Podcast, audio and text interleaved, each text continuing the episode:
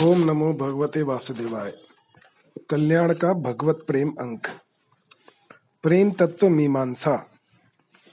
प्रेमैव मास्तु यदि चेत पथिकेन नैव, तत्रापि चेद गुणवता न समम कदापि, तत्रापि चेद भवतु मा अस्तु कदापि भंगः भंगश्च चेद भवतु वश्य म वश्य मायुः उपर्युक्त श्लोक में रहस्यमय प्रेम की चरमोत्कर्षता व्यक्त की गई है।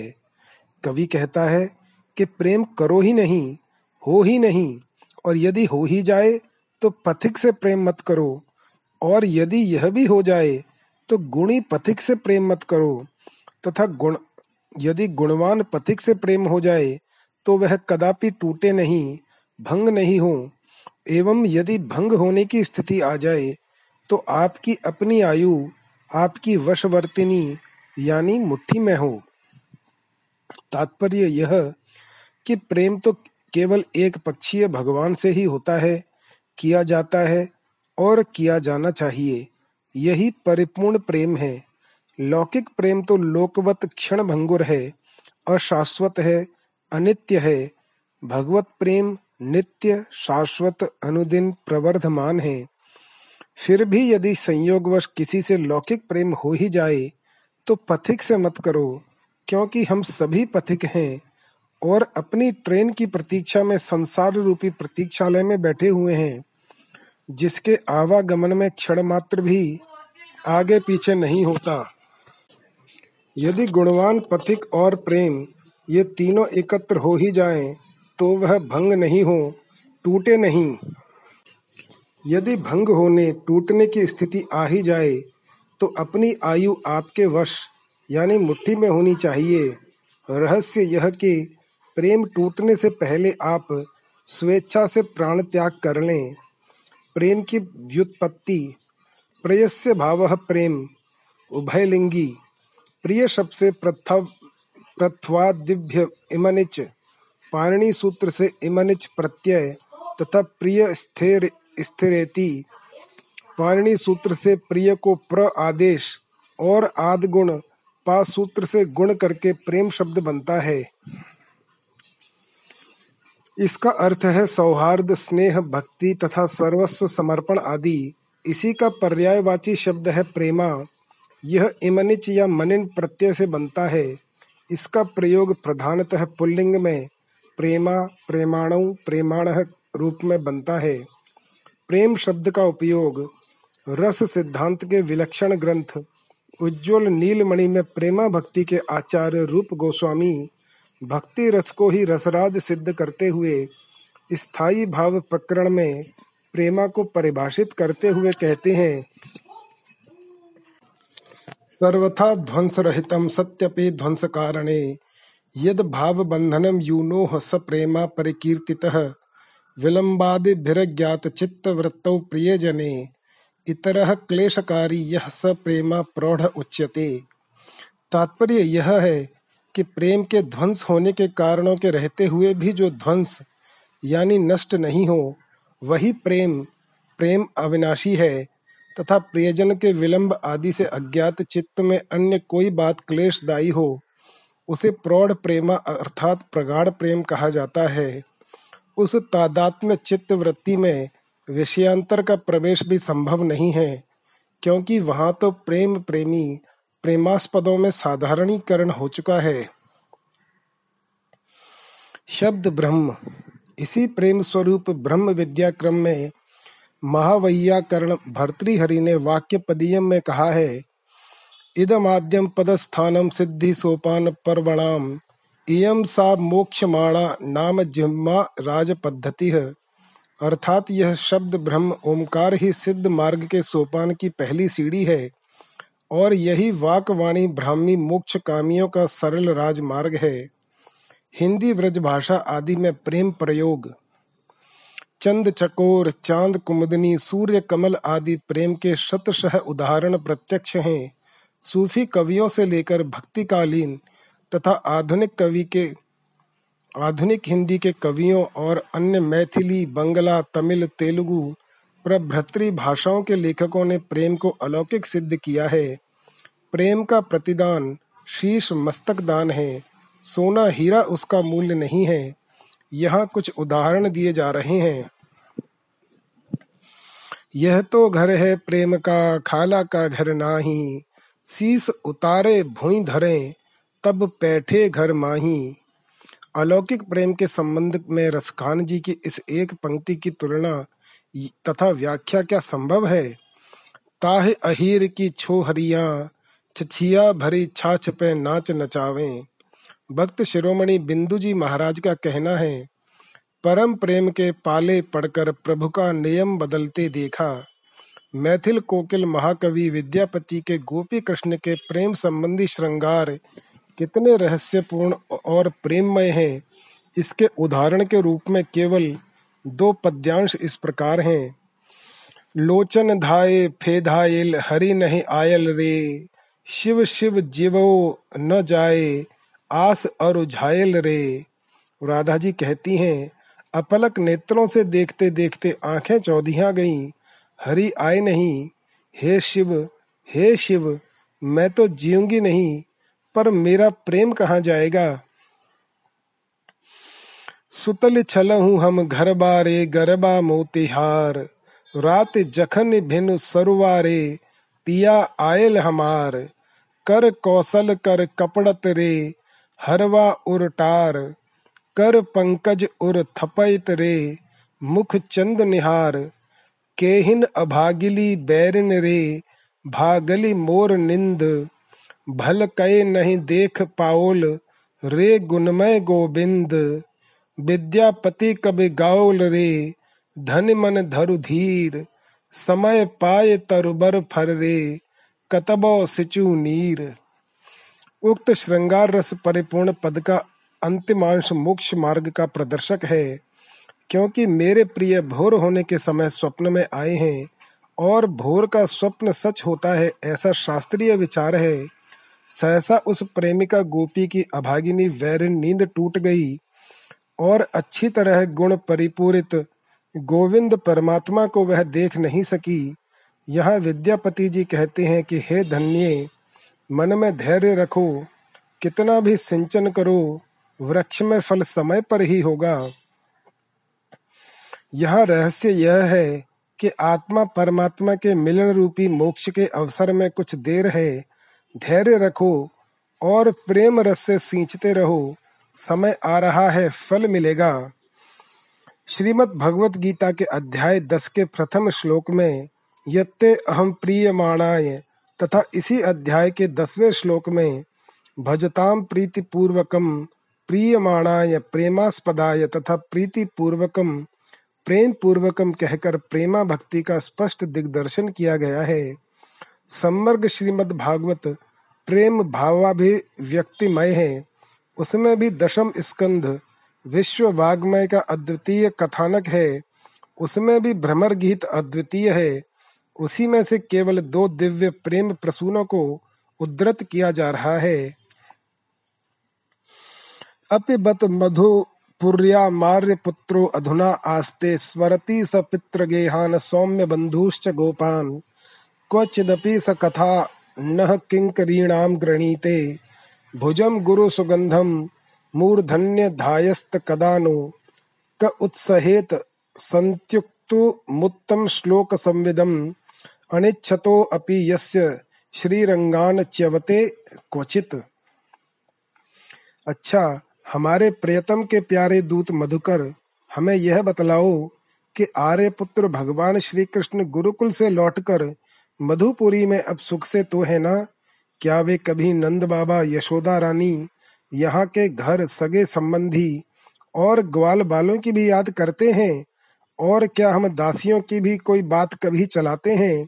प्यारे भ्रमर, हमें यह भी बतलाओ कि कभी वे अपनी अगर के समान दिव्य सुगंध से युक्त भुजा हमारे सिरों पर रखेंगे? क्या हमारे जीवन में कभी ऐसा शुभ अवसर भी आएगा हमारे प्यारे श्याम सुंदर ने जिनकी कीर्ति का गान बड़े बड़े महात्मा करते रहते हैं, हमसे एकांत में जो मीठी मीठी प्रेम की बातें की हैं, उन्हें छोड़ने का, भुलाने का उत्साह भी हम कैसे कर सकती हैं? देखो तो उनकी इच्छा न होने पर भी स्वयं लक्ष्मी जी उनके चरणों से लिपटी रहती हैं। एक क्षण के लिए भी उनका अंग संग छोड़कर कहीं नहीं जाती। प्रेम के वशीभूत गोपियाँ कृष्ण के समान काले रंग वाले और उनके पीत उत्तरीय वस्त्र के समान चिल्ल वाले भौरे से पूछती हैं कि आर्य पुत्र कृष्ण क्या अभी मधुपुर में हैं? क्या अपने पैतृक ग्रह गोकुल और अपने प्रिय बंधु गोपगणों का स्मरण करते हैं? क्या वे कभी अपनी दासियों, हम लोगों का स्मरण करते हैं? वे अपनी भुजाओं के अगर की सुगंध हमारे मस्तकों पर कब रखेंगे? इन सब की याद आती है उन्हें क्या? रोम रोम में कृष्ण से रमी, कृष्णमय गोपियाँ यह भूल गई हैं कि वे एक कीट पतंग भ्रमर से बात कर रही हैं। यहाँ एकांत वेद्यांतर स्पर्श शून्य, ब्रह्म स्वादमय भगवत प्रेम की चरमोत्कृष्टता प्रदर्शित है। अंत में गोपियाँ कहती हैं कि उस उत्तम श्लोक अत्युत्कृष्ट गुण युक्त व्यक्ति की एकांत वार्ता को कौन छोड़ सकता है, जिनके हृदय उड़ से श्री शोभा कभी च्युत नहीं होती? परिणामतः प्रेम, भगवत प्रेम छूटता नहीं है। प्रेम, प्रेमी और प्रेमास्पद, ये तीनों एकाकार हो जाते हैं। यही सायुज्य मुक्ति है। भगवत प्रेम का स्वरूप। प्रेम मन की अत्यंत व्रत पवित्र वृत्ति है। जहाँ जितनी ही अधिक समीपता, जितनी ही अधिक अंतरंगता और जितनी ही अधिक प्रत्यक्षता होती है, इस प्रेम का वहाँ उतना ही अधिक प्राकट्य होता है। इसीलिए अत्यंत समीप, अत्यंत अंतरंग और अत्यंत प्रत्यक्ष, प्रत्यगात्मा परमात्मा में ही सर्वाधिक प्रेम होना स्वाभाविक है। परंतु मनुष्य सांसारिक वस्तुओं में आसक्त होकर उनसे प्रेम करने लगता है। यह सब अज्ञान और मोह के कारण होता है। अन्यथा परमात्मा से ही सर्वाधिक प्रेम होना चाहिए, क्योंकि वही सबसे अधिक समीप, अंतरंग तथा प्रत्यक्ष हैं। वास्तव में भगवान के प्रति प्रेम ही सच्चा प्रेम है। इसके लिए मनुष्य को सभी प्रकार के विकारों, अहंकार आदि का त्याग करना पड़ता है, तभी भगवत प्रेम की प्राप्ति होती है। संत कबीर ने इस संबंध में ठीक ही कहा है। यह तो घर है प्रेम का, खाला का घर नाही। शीस उतारे भुई धरे, तब बैठे घर माही। प्रेम की विलक्षणता, प्रेम बड़ी विलक्षण वस्तु है। जब यह परिपक्व हो जाती है, तब प्रेमी को प्रेमास्पद के अतिरिक्त अन्य किसी का स्मरण नहीं रहता। हर क्षण उसे प्रियतम की याद बनी रहती है। शास्त्रों के अनुसार हमारी अंतरात्मा अत्यंत अभिन्न स्वरूप होने के कारण निरतिशय प्रेम की पात्र है। अतः हमें सबसे अधिक अपनी अंतरात्मा से प्रेम होता है। इस बात को समझने के लिए हमें श्रीमद् भागवत के इस प्रकरण पर विचार करना चाहिए। जब ब्रह्मा जी ने भगवान श्री कृष्ण के गाय, बछड़ों और ग्वालों का अपहरण कर लिया, तब श्री कृष्ण ही सब कुछ बनकर उन उन घरों में चले गए। इस प्रकार सभी गोप गोपियों और गायों को श्री कृष्ण का संस्पर्श सुख स्वतः ही मिल गया, जिससे उनका प्रेम भाव असीम हो गया। उस स्थिति में सभी गायों और गोपियों को श्री कृष्ण ही पुत्र के रूप में प्राप्त थे। फिर तो उनमें, उनके प्रेम में निस्सीम वृद्धि होना स्वाभाविक ही था। राजा परीक्षित द्वारा इसका कारण पूछे जाने पर श्री सुखदेव जी ने कहा कि, हे राजन संसार में प्राणी मात्र को अपनी आत्मा में सर्वाधिक प्रेम होता है। स्त्री, पुत्र, क्षेत्र, धन और मित्र आदि में इतना प्रेम नहीं होता। देहात्मवादी भी जितना प्रेम देह में करते हैं, उतना देहानुगामी वस्तु में नहीं करते। पुत्र, धन, स्त्री आदि में जो प्रेम होता है, वह केवल आत्म प्रेम की अभिव्यक्ति मात्र है। उपनिषदों का भी यही उद्घोष है। आत्मनस्तु कामाय सर्वम प्रियम भवती। अर्थात आत्मा के लिए ही संपूर्ण वस्तुओं में प्राणी मात्र का प्रेम होता है, यही प्रेम की विलक्षणता है। आत्म प्रेम ही भगवत प्रेम है। दार्शनिकों के अनुसार आत्मा के सुख के लिए ही संसार की सभी वस्तुएँ प्रिय होती हैं। अतः प्रत्येक व्यक्ति में आत्मा संबंधी प्रेम होने के कारण भगवत प्रेम होना स्वाभाविक है। क्योंकि आत्मा और भगवान भिन्न न होकर अभिन्न ही हैं, इसीलिए श्री राम कृष्ण में सब लोगों को अधिक प्रेम हुआ, क्योंकि ये दोनों प्राणी मात्र के अंतरात्मा थे। दोनों ही अपनी अचिंत्य एवं दिव्य लीला शक्ति से सगुण, साकार और अनंत कल्याण गुण युक्त होकर मनोहर रूप में प्रकट हुए थे। रामायण में भगवान श्री राम की जो दिव्य लीलाएँ वर्णित हैं उनसे भक्त जनों को जो निरतिशय आनंद प्राप्त हुआ, उन सबकी अभिव्यक्ति उनके प्रति लोगों के सर्वाधिक प्रेम में हुई। इसी प्रकार श्री कृष्ण ही परम तत्व हैं, वे ही सबकी अंतरात्मा हैं, एवं वे ही सभी वस्तुओं में ओतप्रोत हैं। अतः उनसे सहज, स्वाभाविक एवं उत्कट प्रेम किए बिना नहीं रहा जा सकता। वस्तुतः जब मनुष्य की भगवान से प्रेम की लौ लग जाती है तब उसे अन्य कुछ नहीं सुहाता। वह हर समय उसी का चिंतन करता रहता है। किसी कवि ने ठीक ही कहा है, लब लागी जब जानिए, छूट है कबहु न जाए। मिठो कहा अंगार में, जाहे चकोर चबाए। जाने अनजाने भगवत प्रेम। क्यों नहीं भगवान, क्योंकि भगवान ही निरतिशय, निरुपाधिक एवं सर्वोत्कृष्ट प्रेम के आस्पद होने से सबकी अंतरात्मा है। अतः उन्हीं से सभी को सच्चा प्रेम करना चाहिए, परंतु अज्ञान, मोह और आसक्ति के कारण कभी कभी प्रेम की सहजता, स्वाभाविकता तथा उत्कटता प्रकट नहीं होती है। वास्तव में सभी प्राणी जाने अनजाने भगवत प्रेम की ओर अग्रसर हैं। सभी ज्ञान अथवा अज्ञान पूर्वक अपने जीवन धन भगवान के ही प्रेमी हैं। इसलिए स्वामी विवेकानंद का कहना है कि हमें ज्ञान पूर्वक ही भगवान से प्रेम करना चाहिए, जिससे शीघ्र अति शीघ्र भगवत प्राप्ति हो सके। प्रेमी के लिए धन, ऐश्वर्य और बल आदि का कुछ भी महत्व नहीं होता। भगवती जनक नंदिनी सीता जी ने लंका में रहते हुए कभी रावण के ऐश्वर्य की ओर नहीं देखा, बल्कि रावण के दुष्कर्म के लिए वे उसे बराबर फटकारती रहीं। व्रज बालाओं के सामने जब अनंत ऐश्वर्यपूर्ण श्रीमन नारायण प्रकट हुए तो उन्होंने प्रणाम करके उनसे यही मांगा कि हमारे प्राणेश्वर मनमोहन श्री कृष्ण चंद्र से हमें मिला दो। वे उन नारायण की ओर तनिक भी आकर्षित नहीं हुई। इसीलिए गोपियों का श्री कृष्ण प्रेम, आदर्श प्रेम माना जाता है। ऐसा ही अनन्य प्रेम हम सबका भगवान के प्रति होना चाहिए। प्रेम का स्वरूप प्रेम अनन्य होना चाहिए। प्रेमास्पद का कोई विकल्प नहीं होता। प्रेम परिपक्व होकर भक्ति में परिणत हो जाता है। धर्म सम्राट स्वामी श्री करपात्री जी महाराज ने अपने प्रसिद्ध ग्रंथ भक्ति सुधा में भगवान और प्रेम विषय पर विचार प्रकट करते हुए लिखा है कि प्रेम स्वाभाविक होता है। अतः भगवत प्रेम में विधि निषेध का प्रश्न ही उपस्थित नहीं होता। यही कारण है कि गोस्वामी श्री तुलसीदास जी ने प्रेमी की दशा को इस रूप में व्यक्त किया है। कामे नार प्यार जिमी, लोभ ही प्रिय जिमिदाम तिमि रघुनाथ निरंतर प्रिय लागहु मोहे राम। अर्थात हे रघुनाथ श्री राम जैसे कामक व्यक्ति की स्त्री में और लोभी व्यक्ति की धन में प्रीति होती है, उसी प्रकार की मेरी प्रीति सदा आप में बनी रहे। वस्तुतः भगवान और प्रेम दोनों एक ही वस्तु हैं। कुछ विचारकों के अनुसार तो प्रेम भगवान का ही नाम है।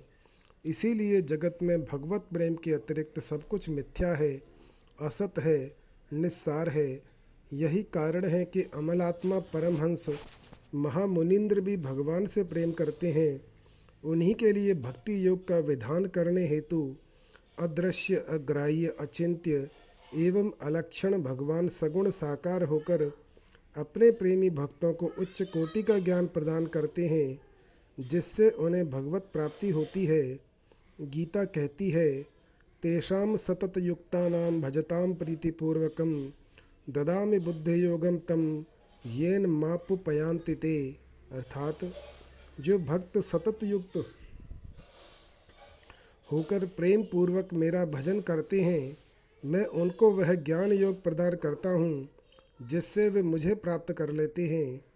निष्काम प्रेम, भगवान में हमारा निष्काम प्रेम होना चाहिए। प्रेमी को प्रेमास्कद को देना ही होता है, उससे कुछ भी लेना नहीं होता। प्रेमी भक्त को भगवान को संपूर्ण समर्पण करना होता है। जैसे ही उसका संपूर्ण समर्पण होता है, वैसे ही भगवान की प्राप्ति हो जाती है।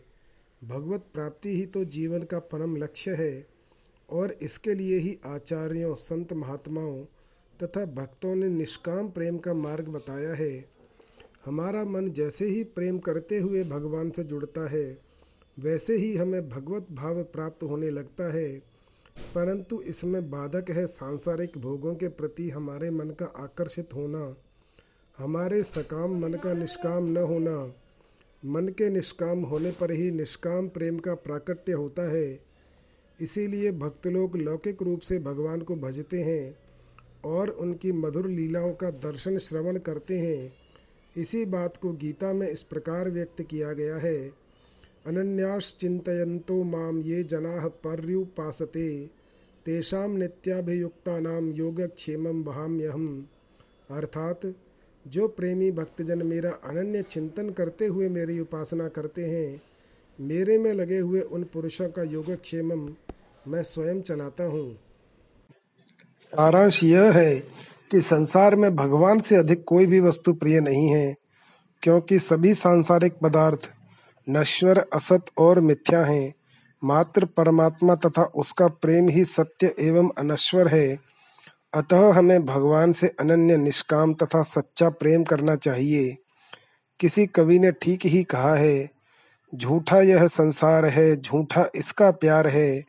केवल सच्चा नाम तेरा, हे मेरे करतार है। व्रज रस में प्रेम वैचित्य सघन वनों में भटकती श्री मीरा जी नयनों में प्राण सखा श्याम सुंदर की खोज। वर्षा के दिन और यह मदहोश मत मस्त भटकन, निर्जन स्थानों में, बीहड़ वनों में, तथा वही कंटक का कीर्ण मार्ग, वही उन्मादिनी मीरा। कितना कष्ट होता होगा इन्हें, क्या कृष्ण प्रेम का यह अर्थ होना चाहिए? एक बार प्रणय प्रवण श्री कृष्ण ने अपने किसी कोमल हृदय स्वजन को इसका उत्तर दिया था। मैं पीछे पीछे रहकर मीरा का पथ प्रशस्त करता हूँ, उसका अनुगमन करता हूँ, उसके यात्रा पथ पर दृष्टि डालता हूँ तो उस पथ के कंकड़ काटे सुकोमल पुष्प बन जाते हैं। किसी भी मार्ग में मीरा के पांवों में एक कांटा भी नहीं चुभने देता, कहीं भी कोई कष्ट नहीं होने देता, न वन पर्वतों में, न पथ प्रांतों में। उनकी वार्ता ठीक निकली सचमुच आज वे ऐसा ही कर रहे थे। मीरा जी के पीछे कभी दाएँ से, कभी बाएँ से, स्नेहासिक्त नयनों से उन्हें निहारते चल रहे थे। अद्भुत चमत्कार है उनकी दृष्टि में। मार्ग के कठोर कंटक कोमल पुष्पों में परिणत होते जाते हैं। मीरा जी की यात्रा मार्ग में फूल खिलते जाते हैं। और मीरा जी को पता नहीं, होश नहीं। ओह, व्रज के रसीले ठाकुर तुम्हारी दृष्टि का यह प्रभाव है जड़ पदार्थों पर तो चेतन प्रेमियों पर कैसा होता होगा? सांवरे सलोने, नैक सोचो तो सही। पर एक बात है, मीरा जी की विरह वेदना तो वही बनी रही। नहीं, आश्वासन के स्वर में वे स्वर कुशल बोले, यह वैसी विरह वेदना नहीं है। यह तो सर्वथा भिन्न प्रकार की है। मधुर है, मधुराती मधुर है। इसमें मिलन की सुखद अनुभूति बनी रहती है। ही प्राणों में दिव्यानंद संचरित रहता है। मैं साथ रहता हूँ, साथ होता हूँ, यह प्रतीति उसे बनी रहती है। यह प्रतीति ही तो उसकी जीवनदायिनी शक्ति है। तभी तो इतना पर्यटन, इतना परिभ्रमण कर पाती है मेरी मीरा। कहीं यह सब आश्वासन मात्र ही तो नहीं। उत्तर में दृश्य परिवर्तन मेघमालाओं के मध्य से झांकता नील नभ, प्रकृति का परम मनोहर सुंदर दृश्य, स्वतः निविड़ निभृत, निकुंजों का निर्माण, सघन वृक्षों के मध्य झूठ झूमता एक हिंडोला। अकस्मात मीरा जी के पीछे से आते हैं उनके प्राण प्रियतम। अंक में, अंग में समाहित कर लेते हैं उन्हें। बरजोरी अपने साथ उस हिंडोले में बुठाते हैं। इस सम्मेलन सुख में शेष सब अशेष हो जाता है, विस्मृत हो जाता है। युगों की तृषा का शमन हुआ। एक बार फिर प्राण सुस्तीतल रस से सिंचित हुए। तो फिर लाडली किशोरी श्री राधा को भी विरह में मिलन सुख प्रतीत होता है और मिलन में विरह वेदना का दुख भी शून्य, न्यून नहीं होता। कैसा मोहक है यह प्रेम वैचित्य अहेक, अहेतुक बंधो क्या कभी हमें इसकी छाया का भी स्पर्श प्राप्त होगा? अव्यक्त प्रेम। हृदय भीतर दबदले, धुआँ न प्रगट होए। जाके लागी सोग लखे कि जिन लाइल सोए। लगन की आग का धुआँ कौन देख सकता है? उसे या तो वह देखता है, जिसके अंदर वह जल रही है, या फिर वह देखता है जिसने वह आग सुलगाई है। भाई, प्रेम तो वही जो प्रकट न किया जाए, सीने के अंदर ही एक आग सी सुलगती रहे, उसका धुआँ बाहर न निकले, प्रीति प्रकाश में न लाई जाए। यह दूसरी बात है कि कोई दिलवाला जौहरी, उस प्रेम रत्न के जौहर को किसी तरह जान जाए, वही तो सच्ची लगन है, जो गलकर, घुलकर, हृदय के भीतर बैठ जाए, प्यारे का नाम मुँह से न निकलने पाए रोम रोम से उसका स्मरण किया जाए। कबीर दास जी की एक साखी है। प्रीति जो लागी घुल गई, पैठ गई मन माही। रोम रोम प्यू प्यू करे, मुख की सरधा नाही। प्रेम रस के गोपन में ही पवित्रता है। जो प्रेम प्रकट हो चुका, बाज़ार में जिसका विज्ञापन कर दिया गया, उसमें पवित्रता कहाँ रही? वह तो मोल तोल की चीज़ हो गई। कोविद वर्क कार लाइल कहता है, लव अनएक्सपेक्ट इज़ सेक्रेड अर्थात अव्यक्त प्रेम ही पवित्र होता है, जिसके जिगर में कोई कसक है, वह दुनिया में गली गली चिल्लाता नहीं फिरता। जहाँ तहां पुकारते तो वे ही फिरा करते हैं, जिनके दिल में प्रेम की वह रसभरी हुक नहीं उठा करती। ऐसे बने हुए प्रेमियों को प्रेम देव का दर्शन कैसे हो सकता है? महात्मा दादू दयाल जी कहते हैं, अंदर पीर न उभरे, बाहर करे पुकार। दादू सो क्यों कर लहे, साहिब का दीदार। किसी को यह सुनाने से क्या लाभ कि मैं तुम्हें चाहता हूँ? तुम पर मेरा प्रेम है। सच्चे प्रेमियों को ऐसी विज्ञापन बाजी से क्या मिलेगा? तुम्हारा यदि किसी पर प्रेम है तो उसे अपनी हृदय वाटिका में ही अंकुरित, पल्लवित, प्रफुल्लित और परिफलित होने दो। जितना ही तुम अपने प्रिय को छिपाओगे, उतना ही वह प्रगल्भ और पवित्र होता जाएगा। बाहर का दरवाज़ा बंद करके तुम तो भीतर का द्वार खोल दो। तुम्हारा प्यारा तुम्हारे प्रेम को जानता हो तो अच्छा और उससे बेखबर हो तो भी अच्छा।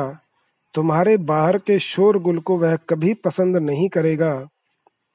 तुम तो दिल का दरवाज़ा खोलकर बेखबर होकर बैठ जाओ। तुम्हारा प्यारा राम ज़रूर तुम्हें मिलेगा। सुमिरन सुरत लगाई के, मुखते कछु न बोल। बाहर के पट देई के, अंतर के पट खोल। और प्रीति का ढिंडोरा पीटने से कोई लाभ? जो तेरे घट प्रेम है तो कहे कहे न सुनाव। अंतर जामी जान है, अंतरगत का भाव। तुम तो प्रेम को इस भांति छिपा लो, जैसे माता अपने गर्भस्थ बालक को बड़े यत्न से छिपाए रहती है। जरा भी उसे ठेस लगी कि वह क्षीण हुआ। जैसे माता गर्भ को राखे जतन बनाई, ठेस लगे तो छीन लो, ऐसे प्रेम बुराई। प्रेम का वास्तविक रूप तुम प्रकाशित भी तो नहीं कर सकते। हाँ उसे किस प्रकार प्रकाश में लाओगे? प्रेम तो गूँगा होता है, इश्क को बेजुबान ही पाओगे।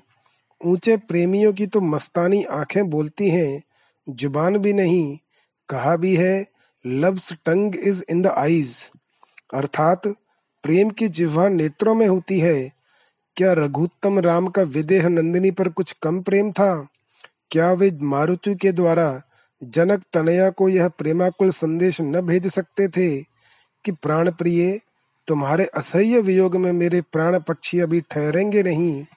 हृदयेश्वरी, तुम्हारे विरह ने मुझे आज प्राणहीनसा कर दिया है। क्या वे आजकल के विरह विभल नवल नायक की भांति दस पाँच लंबे चौड़े प्रेम पत्र अपनी प्रेयसी को न भेज सकते थे? सब कुछ कर सकते थे, पर उनका प्रेम दिखाऊ तो था नहीं। उन्हें क्या पड़ी थी जो प्रेम का रोना रोते फिरते? उनकी प्रीति तो एक सत्य, अनंत और अव्यक्त प्रीति थी। हृदय में धधकती हुई प्रीति की एक ज्वाला थी। इससे उनका संदेशा तो इतने में ही समाप्त हो गया। तत्व प्रेम कर मम अरु तोरा जानत प्रिया एक मनु मोरा। सो मनु सदा रहत तोहे पाही, जानु प्रीति रस इतने ही माही। इस इतने में ही उतना सब भरा हुआ है। जितने का कि किसी प्रीति रस के चखने हारे को अपने अंतस्थल में अनुभव हो सकता है, सो बस जानु प्रीति रसु इतने ही माही। प्रीति की गीति कौन गाता है? प्रेम का बाजा कहाँ बजता है? और कौन सुनता है? इन सब भेदों को या तो अपना चाह भरा चित्त जानता है, या फिर अपना वह प्रियतम। इस रहस्य को और कौन जानेगा? सब रंग तात रवाब तन बिरह बजावे नित और न कोई सुन सके कै साई के चित्त। जायसी ने भी खूब कहा है, हाड़ भये सब किंगरी, नसे भई सब तांती, रोम रोम ते धुनी उठे, कहो बिथा के ही भांति।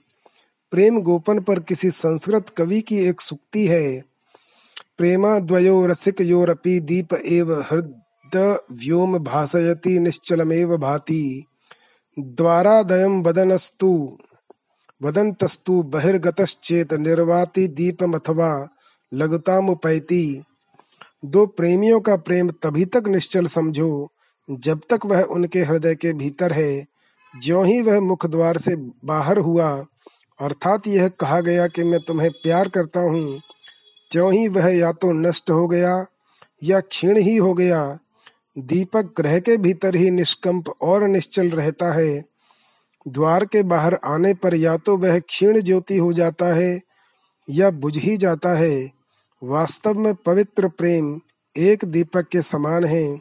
इसलिए चिरागे इश्क को भाई, जिगर के अंदर ही जलने दो। उस अंधेरे घर में ही तो आज उजाले की ज़रूरत है। उस प्रियतम को पलकों के भीतर क्यों नहीं छुपा लेते? उसे भला एक बार धीरे से यह कहकर बुलाओ तो आओ प्यारे मोहने, आओ प्यारे मोहना, पलक झांप तो ही ले ना मैं देखो और को, न तोहे देखन देऊं। आँखों की तो एक सुंदर कोठरी बनाओ और पुतलियों का वहाँ पलंग बिछा दो द्वार पर पलकों की चिक भी डाल देना। इतने पर भी क्या वह हठीले हज़रत न रीझेंगे क्यों न रीझेंगे नैनो की करे कोठरी, पुतली पलंग बिछाए, पलकों की चिक डार के छिन में लिया रिझाए जब वह प्यारा दिलवर इस तरह तुम्हारे दर्द भरे दिल के अंदर अपना घर बना लेगा, तब तुम्हें न तो उसे कहीं खोजना ही होगा। और न चिल्ला चिल्ला कर अपने प्रेम का ढिंडोरा ही पीटना होगा, तब उस हृदय विहारी के प्रति तुम्हारा प्रेम नीरव होगा। वह तुम्हारी मतवाली आँखों की प्यारी प्यारी पुतलियों में जब छुपे छुपे अपना डेरा जमा लेगा, तब उसका प्यारा दीदार तुम्हें जर्रे जर्रे में मिलेगा। घट घट में उसकी झलक दिखाई देगी। प्रेम प्रेमोन्मत्त कविंद्र रविंद्र सुनो क्या गा रहे हैं। जीवन धन मम प्राण पियारो, सदा बसत हित में ही मेरे। जहाँ बिलो के ताके ताको, कहा दूर कह नेरे। आखिन की पुत्रिन में सोई, सदा रहे छवि घेरे। जहाँ बिलो के ताके ताको, कहा दूर कह नेरे। अपने चित्त को चुराने वाले का ध्यान तुम भी एक चोर की ही तरह दिल के भीतर किया करो। चोर की चोर के ही साथ बना करती है। जैसे के साथ तैसा ही बनना पड़ता है। कविवर बिहारी का एक दुहा है, करो कुबत जग कुटिलता, तजो न दीन दयाल। दुखी हो होगे सरल ही बसत त्रिभंगी लाल। संसार निंदा करता है तो क्रिया करे, पर मैं अपनी कुटिलता को न छोड़ूँगा। अपने हृदय को सरल न बनाऊँगा, क्योंकि हे त्रिभंगी लाल, तुम सरल, सीधे हृदय में बसते हुए कष्ट पाओगे। टेढ़ी वस्तु सीधी वस्तु के भीतर कैसे रह सकती है? सीधे मयान में कहीं टेढ़ी तलवार रह सकती है? मैं सीधा हो गया तो तीन टेढ़ वाले तुम मुझमें कैसे बसोगे? इसलिए मैं अब कुटिल ही अच्छा। हाँ तो अपनी प्रेम साधना का या अपने प्यारे के ध्यान का कभी किसी को पता भी न चलने दो। यहाँ की बात ज़ाहिर कर दो, यहाँ के पट खोल दो, पर वहाँ का सब कुछ गुप्त ही रहने दो। वहाँ के पट बंद ही किए रहो, यह दूसरी बात है कि तुम्हारी ये लाचार आँखें किसी के आगे वहाँ का कभी कोई भेद खोलकर रख दें। प्रेम को प्रकट कर देने से क्षुद्र अहंकार और भी अधिक फूलने फलने लगता है। मैं प्रेमी हूँ, बस इतना ही तो अहंकार चाहता है। मैं तुम्हें चाहता हूँ, बस यही खुद तो। प्रेम का मीठा मज़ा नहीं लूटने देती। ब्रह्मात्मैक्य के पूर्ण अनुभवी को सो अहम सो हम की रट लगाने से कोई लाभ? महाकवि गालिब ने क्या अच्छा कहा है? कतरा अपना भी हकीकत में है दरिया, लेकिन हमको तकलीदे, तुनक जरफिए मंसूर नहीं। मैं भी बूंद नहीं हूँ, समुद्र ही हूँ, जीव नहीं, ब्रह्म ही हूँ। मैं भी बूंद नहीं हूँ, समुद्र ही हूँ, जीव नहीं, ब्रह्म ही हूँ। पर मुझे मंसूर के ऐसा हल्कापन पसंद नहीं। मैं अनलहक कह कहकर अपना और ईश्वर का अभेदत्व प्रकट नहीं करना चाहता। जो हूँ, सो हूँ कहने से क्या लाभ? सच बात तो यह है कि सच्चा प्रेम प्रकट किया ही नहीं जा सकता। जिसने उस प्यारे को देख लिया, वह कुछ कहता नहीं, और जो उसके बारे में कहता फिरता है, समझ लो उसे उसका दर्शन अभी मिला ही नहीं। कबीर की एक साखी है, जो देखे सो कहे नहीं, कहे सो देखे नाही, सुने सो समझावे नहीं, रसना द्रग श्रुत काही। इसीलिए प्रेम तो प्यारे गोपनीय ही है। अथातः प्रेम मीमांसा। प्रेम, प्रेमा तथा प्रियता, इन समानार्थक शब्दों के मूल में एक ही प्रिय भाव है। प्रीणातीति प्रिय।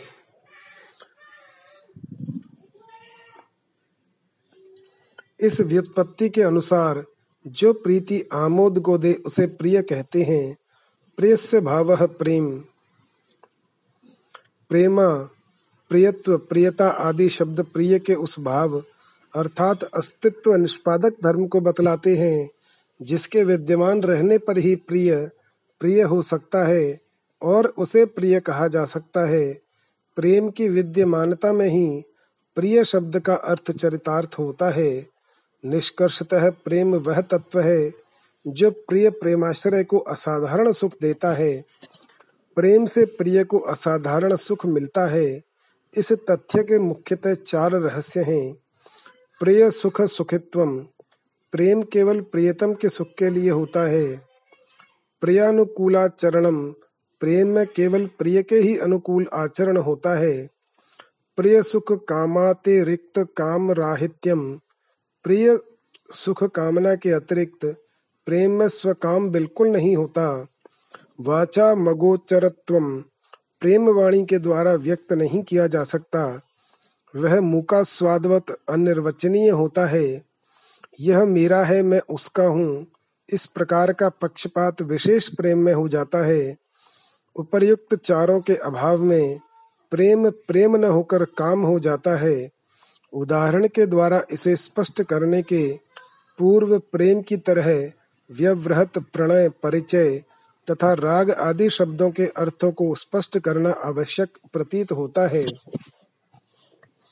प्रणय, परस्पर अवलोकन आदि से जो प्रेम प्रकर्ष को प्राप्त हो जाता है, जिसमें किसी एक के अनेक अपराध करने पर भी प्रेम में कभी नहीं आती है, उस प्रकार के अविरल प्रेम को प्रणय कहते हैं।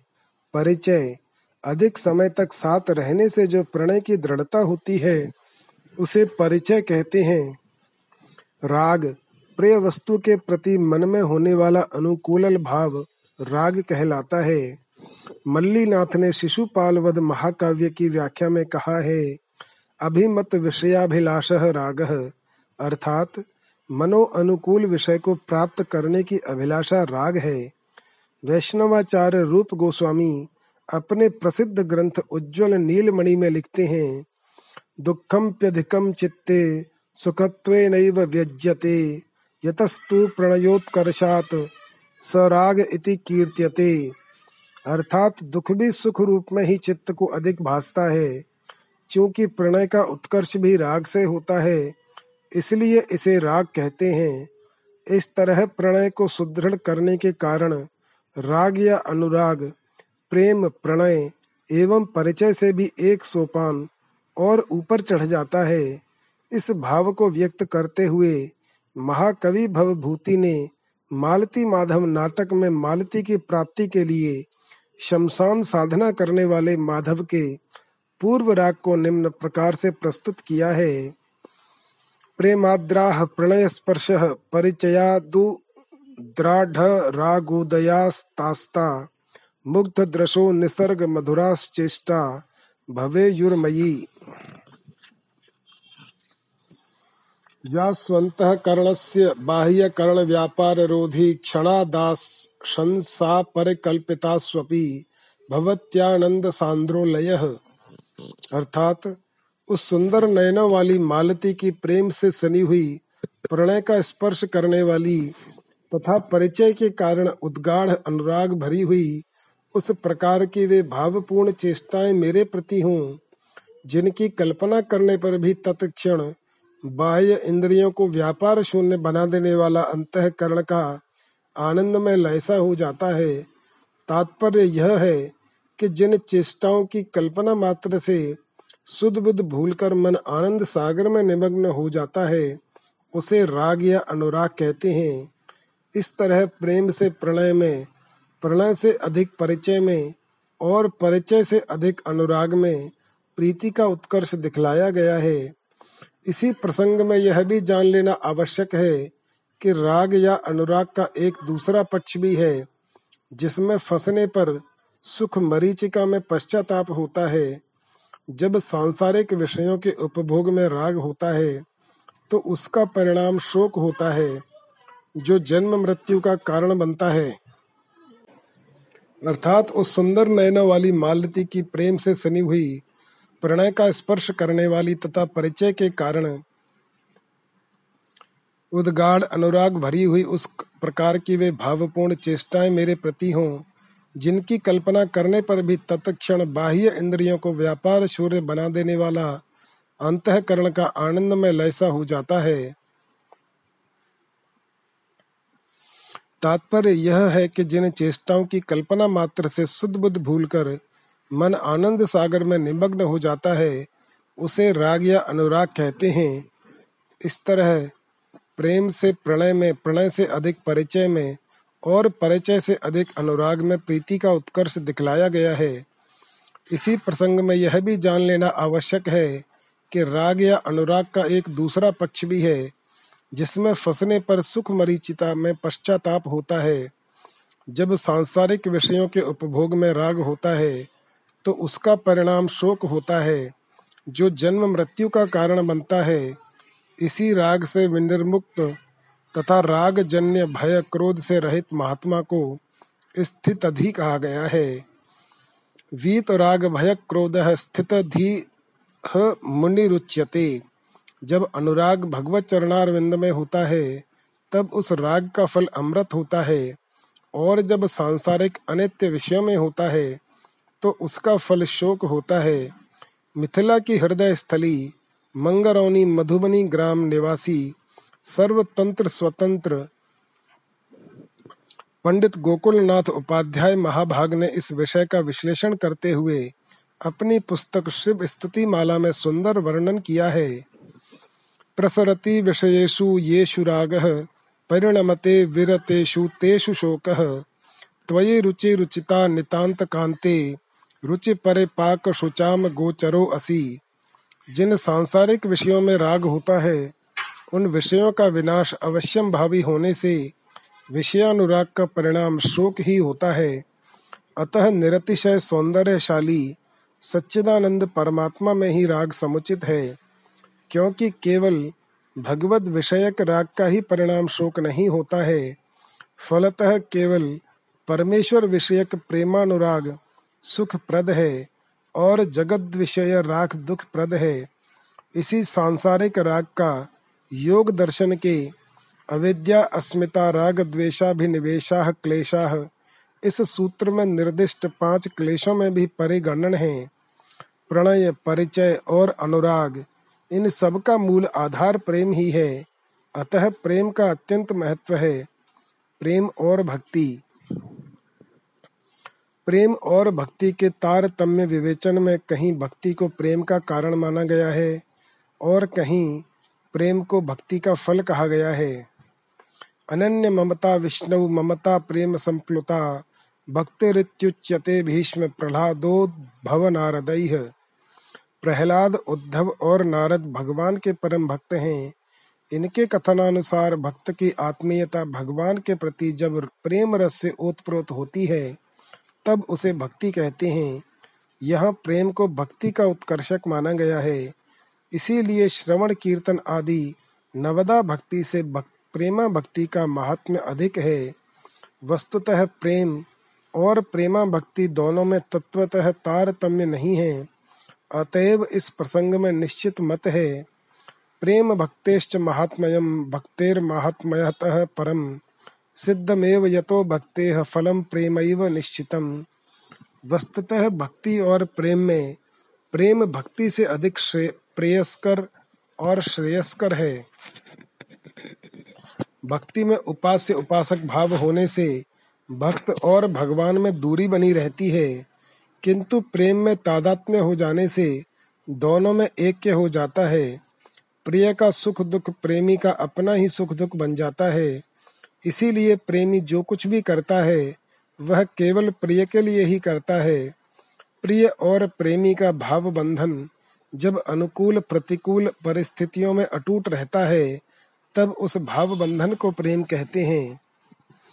उज्ज्वलन नील मणिकार लिखते हैं, सर्वथा ध्वंस रहितम सत्यपपि ध्वंस कारणे यद भाव बंधनम यूनो हो स प्रेमा परिकीर्तितः। उपर्युक्त मीमांसा के निष्कर्ष से सिद्ध होता है कि प्रेमी का वह असाधारण हार्दिक भाव प्रेम है, जिसमें प्रियतम का सुख ही प्रेमी का अपना सुख है।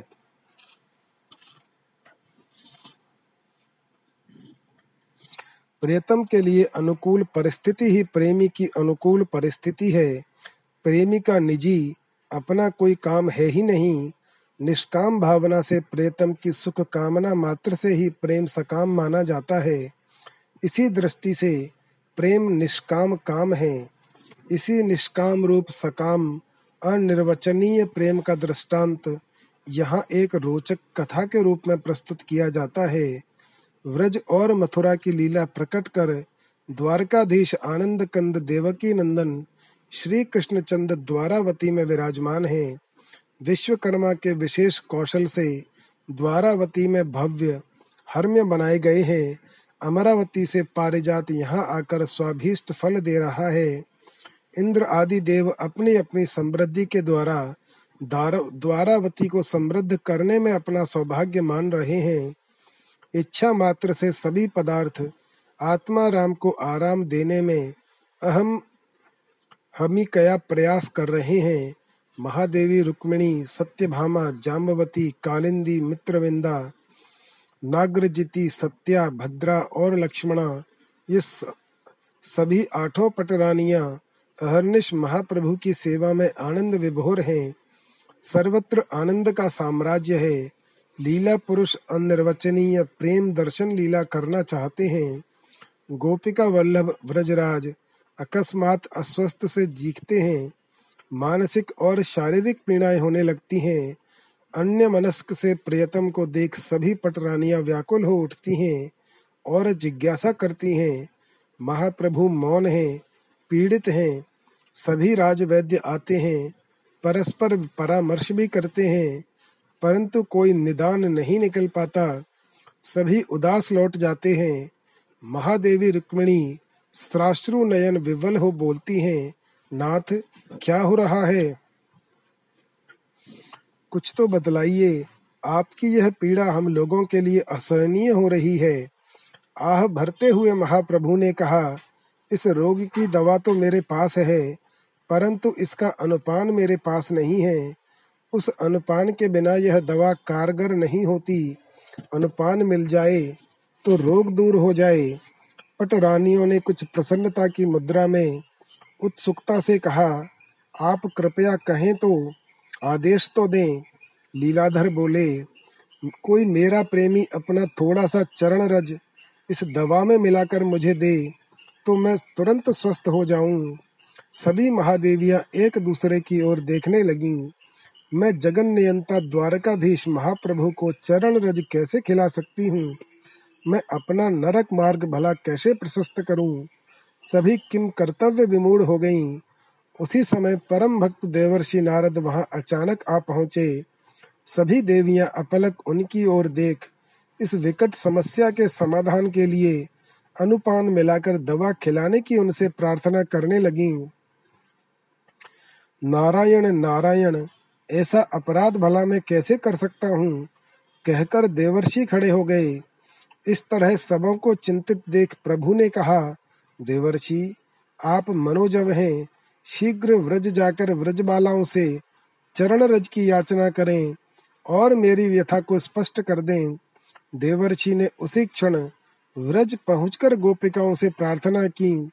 सुनते ही प्रेतम की पीड़ा से आहत भोली भाली व्रज बालाओं ने अपना अपना चरण रज देकर उनसे अति शीघ्र द्वारका जाने का आग्रह किया। देवर्षि उस विशिष्ट अनुपान को पाकर द्वारावती पहुँचे। उन्होंने प्रभु को दबा दी। महाप्रभु स्वस्थ एवं प्रसन्न हो गए, हंसने लगे।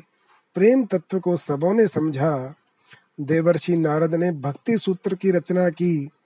अनिर्वचनीय प्रेम स्वरूपम यथा व्रज गोपिका नाम आदि सूत्रों के द्वारा प्रेम तत्व को सुस्पष्ट किया। निष्कर्षतः निष्काम भावना से केवल केवल प्रिय सुख की कामना तथा तदनुकूल आचरण ही सच्चा प्रेम है। जय श्री राम